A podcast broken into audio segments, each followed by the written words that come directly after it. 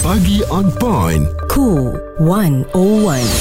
Bersama Haiza dan Muaz rakyat Malaysia yang mahu mengunjungi negara anggota Kesatuan Eropah EU dan juga zon Schengen perlu mempunyai kebenaran perjalanan sistem maklumat dan kebenaran perjalanan Eropah ETIAS mulai tahun depan ya dan uh, menerusi makluman daripada laman sesawang Schengen Visa Info permohonan ETIAS ini perlu dilakukan secara dalam talian dan ia perlu untuk pelawat dari negara bebas visa untuk memasuki zon Schengen. Okey, Muaz sebut Schengen, Schengen, Schengen. Mungkin ada yang tak faham apa itu Schengen ya? Apa itu negara Schengen? Schengen ini adalah sekumpulan negara di Eropah yang telah menghapuskan sempadan mereka. Maknanya anda boleh melakukan perjalanan dari Jerman ke Perancis. Contoh tanpa perlu menunjukkan pasport anda berulang kali. Dan dengan cara ini juga anda boleh pergi mana-mana lah mengembara dari satu negara ke negara lain dengan mudah. Boleh menjadikan perjalanan melalui Eropah lebih mudah. Secara formal negara Schengen bersetuju mengenai pergerakan bebas orang dan maknanya kawalan sempadan negara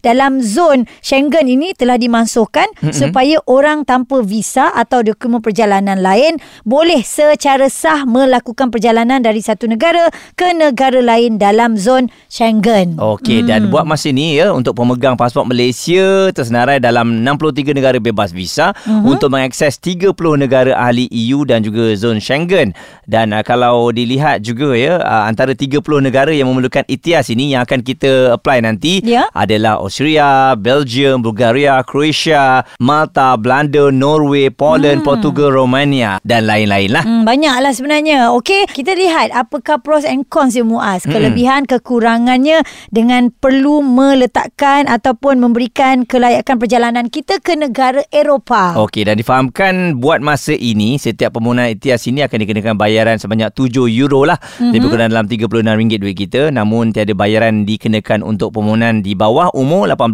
tahun dan ITIAS akan sah untuk tempoh 3 tahun. Ya, warga emas pun tak payah juga kan? Mm-hmm. Okey, kalau anda antara orang yang selalu terbang ke negara uh, EU ini, mm-hmm. anda rasa perkara ini adakah uh, sesuatu yang menyenangkan atau menyusahkan? Boleh call kami 0377225656, WhatsApp 0172765656. Tak mustahil juga yang mendengarkan kita ni Muaz adalah travel agency. Perbualan menyeluruh bersama Haiza dan Muaz. Pagi on point, cool 101 semasa dan social. Kalau ada di antara anda yang memang suka sangat pergi Europe country kan, uh, mungkin anda suka travel dan uh, sebelum ini memang pergi ke sana mudahlah untuk pergi dari satu negara ke satu negara yang lain. Sebab negara kita pun termasuk dalam negara yang bebas visa ini. Cuma bila nanti kita kena buat permohonan perjalanan ya ataupun ETIAS ini mulai tahun depan, adakah ianya sedikit sebanyak menyukarkan kita ataupun sebenarnya tidak langsung memberi kesan pun? Sebab mungkin kita tengok ini adalah salah satu cara untuk mengekang daripada imigran yang masuk ke negara-negara tersebut. Ya, rasanya dia lebih better daripada visa, lebih senang rasanya. Tetapi kita nak tengok juga dia punya implementation Muaz. Um, yang baik dan yang buruk. Linda, yang selalu sangat travel ke Europe ni, pandangan anda macam mana? So bermula tahun depan, Januari 2024, kita orang memerlukan ETIAS. ETIAS ialah the European Travel Information and Authorization System. And betul, benda ni bukannya visa per se, tapi function dia, efek dia kepada kita akan sama lebih kurang dengan visa. Sebab kalau korang tak ada authorization ni, korang tak boleh masuk negara diorang. And diorang actually berhak untuk halang you daripada enter the country kalau korang tak ada documentation yang betul. Di sini dia sedikit similar dengan visa di mana mm-hmm. korang kena proof dekat mana korang tinggal, hotel semua kena book, kena ada printed version and kena proof dekat diorang yang you akan balik ke Malaysia. And antara yang paling penting, korang kena proof that korang mampu duduk di Europe pada waktu yang korang cakap korang akan berada di Europe. Dan ada kemungkinan tak Linda kalau kita nak pergi ke sana pun kita kena tunjuk apa yang kita ada. Maksudnya dari segi sumber keuangan ni.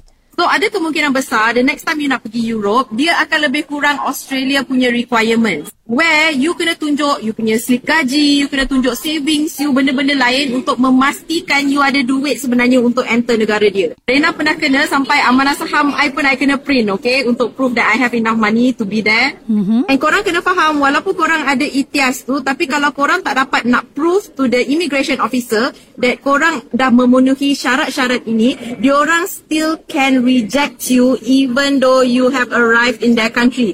Honestly, I doubt that they will actually enforce it, but you should know that it is a possibility. Selain daripada tu, korang kena peka sikit dengan time frame korang di Europe. Basically, dalam masa 180 hari, korang tak boleh exceed 90 days. Kalau korang exit, walaupun tak sengaja, diorang ada hak untuk tangkap you, deport you dan benda tu akan affect you punya future travel plans. And the good thing is, ETS ni agak affordable. So, it's not as expensive as an actual visa. Contohnya macam US visa, RM700. You tak sure pun you dapat visa tu ke tidak. But in the end of the day, kalau you macam I, you have a lot of family in Europe and you nak emergency fly ke apa, that is not possible anymore starting next year. So just so you guys know. Okey dan sekali lagi untuk uh, permohonan ETIAS uh, sekarang ini dikenakan bayaran uh, 7 euro namun tiada bayaran dikenakan untuk permohonan di bawah 18 tahun dan uh, ETIAS ni akan sah untuk tempoh 3 tahun dalam sekali permohonan anda.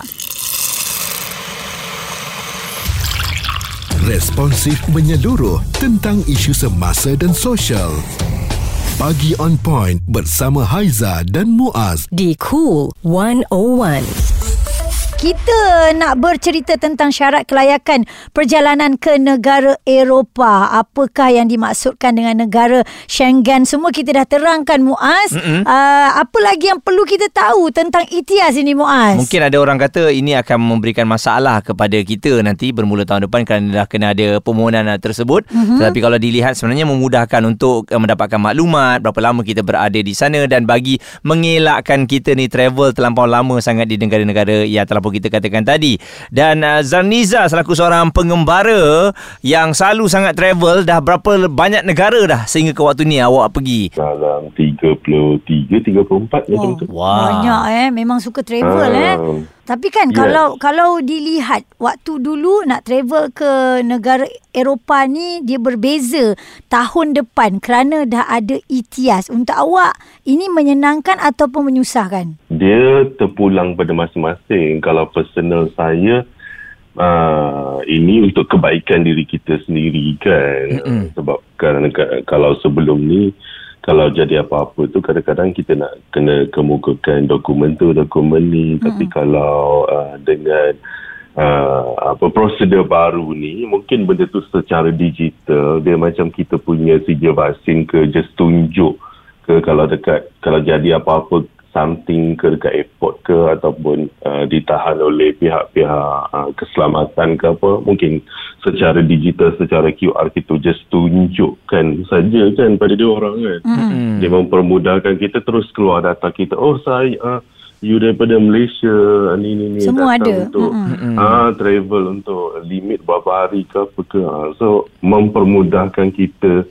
kalau hmm. sama ada secara individu ke keluarga ke nak masuk mana-mana negara Eropah tu kan. So, Okey. mungkin kebaikan kita sendiri. Betul. Dan uh, sekarang ni uh, kalau sebelum ada ITIAS ni adakah anda pergi ke negara-negara yang anda sebutkan tadi tu lebih senang? Ataupun tak ada masalah pun dengan hanya menunjukkan pasport?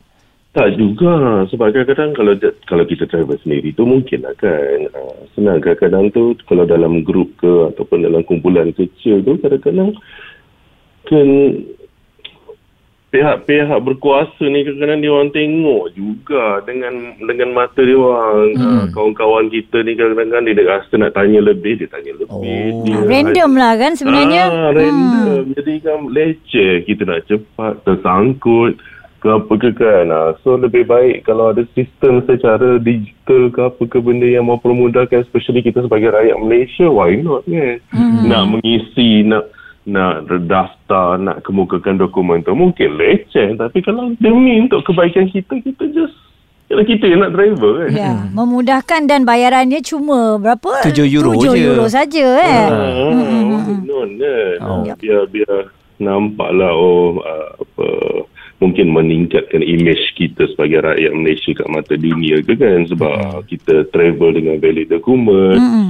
Tidak terlibat dengan sebarang jenayah ke ah, okay, so why not kan Itu perkongsian daripada Zan Nizar. Sebenarnya Muaz, ETIAS ini dia lebih kurang macam dekat Korea. Kerana Korea dia ada KETA ataupun dipanggil Korea Electronic Travel Authorization. Dah ada dah dekat luar sebenarnya. Mm-mm. Hmm. Dan uh, kita yakin ya uh, info ini anda kena dapat dan juga jelas mm-hmm. supaya bermula tahun depan apabila anda pergi ke negara-negara Euro ni dan juga zon uh, Schengen ini mm-hmm. uh, akan memudahkan dan juga tidak akan mendatangkan masalah di kemudian hari. Sekali lagi permohonan di ITIAS uh, visa anda boleh lakukannya dengan bayaran yang dikenakan adalah 7 euro. Okey, perkongsian dari Tarmizi sedikit ya di Twitter apa yang dia kongsi kat sini kalau ETIAS ni lulus tak perlu ada prosedur lain yang perlu dilalui tapi ada kes mungkin pemohon ETIAS perlu hadir temu duga untuk diluluskan jika ada keperluan. Ha, ha, ini yang ka- katanya tadi kalau ada mungkin kemuskilan Hmm. ataupun uh, nampak dia punya apa latar belakangnya tu Was-was. ada ha, was-was kan. Hmm. Ha, jadi nak memudahkan supaya kalau kita tengok pada dasar besarnya mengelakkan daripada orang yang duduk berlebihan masa ni Hmm. dan juga pastinya lah imigran yang kadang-kadang um, menyusahkan negara-negara tersebut ya sebab Ya. kita tahulah negara-negara Euro ni ramai juga yang nak bekerja di sana tanpa menggunakan dokumen yang sah. Hmm. Suara serta informasi semasa dan sosial bersama Haiza dan Muaz. Pagi on point. Cool 101.